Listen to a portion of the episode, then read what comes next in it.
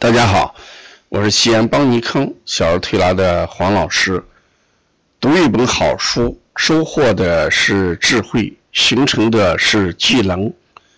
胸有诗书气自华，身有绝技创天涯。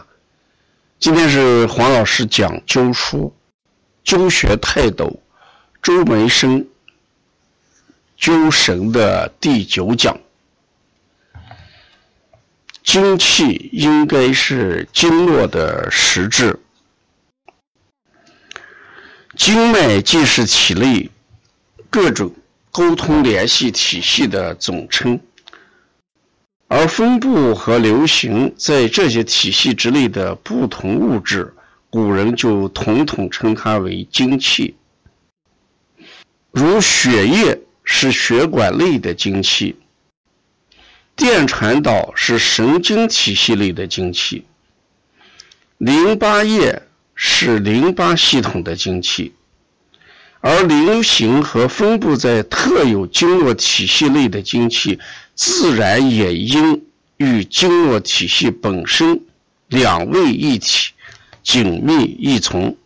因而寻找和理解经络实质时，就不能。忘记精气的地位和作用。今天对于经络实质的研究已经是得到足够的重视。如果认为经络形态学是经络的实质，则经络体系所流动的精气更应该是经络的实质。血管是血液流通的管道，单有血管。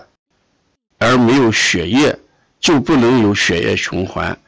经络是精气流入的轨道，单有经络而没有精气，也不能有精气流入。因此，在研究精气流入轨道的同时，对于流入在轨道上的精气，就不能不先行根据古典的经义进行探索。论证和探究。那这一段说什么呢？说的就是什么叫精气？精气呢？哎，就是人体内流通的所有的物质。血管里面流的是血，血就是血液，就是血管内的精气。神经体系里面是电传导，那电传导就是神经体系内的精气。淋巴液是淋巴系统里面的精气，所以经络本身里面的气，也就是什么精气。我们研究血管，研究血液的流动，研究经络。研究精气的流注。如果我们光研究血管，不研究血液的流动，只研究经络，不研究精气的流注，那这就没有意义了。所以这一部分讲的是精气应该是经络的实质。所以我们研究经络，事实研究的是什么？精气。所以在这里面，他把气讲的特别多。啊，说人身上的气呢是非常非常多的啊，那怎么讲呢？他就讲了这么几种气啊，特别我们平常用到的，他就谈到的什么叫中气，什么叫营气。嗯，说中气呢，哎，就是水谷之微啊，就是水谷的精微之气，再加上人呼入的哎清气，就叫中气。清气就是指吸入的气，浊气这里面指的是血液，因为说胃气入胃，就湿气入胃，浊气归心，可见这个浊气在这里面指的是血液。浊气有的时候也指的是病气，嗯，他在这里面还讲什么真气，嗯，那真气是什么？就是天的阳气，就叫真气。那什么叫精气呢？那就流行在不同的经脉系统中的物质就叫什么精气。同时还谈到了神气，神气就是指人精神活动的状态，就叫神气。胃气，脾胃的胃，这个胃气指的就是后天水谷之气，与人这个吃到的水谷精微有关系。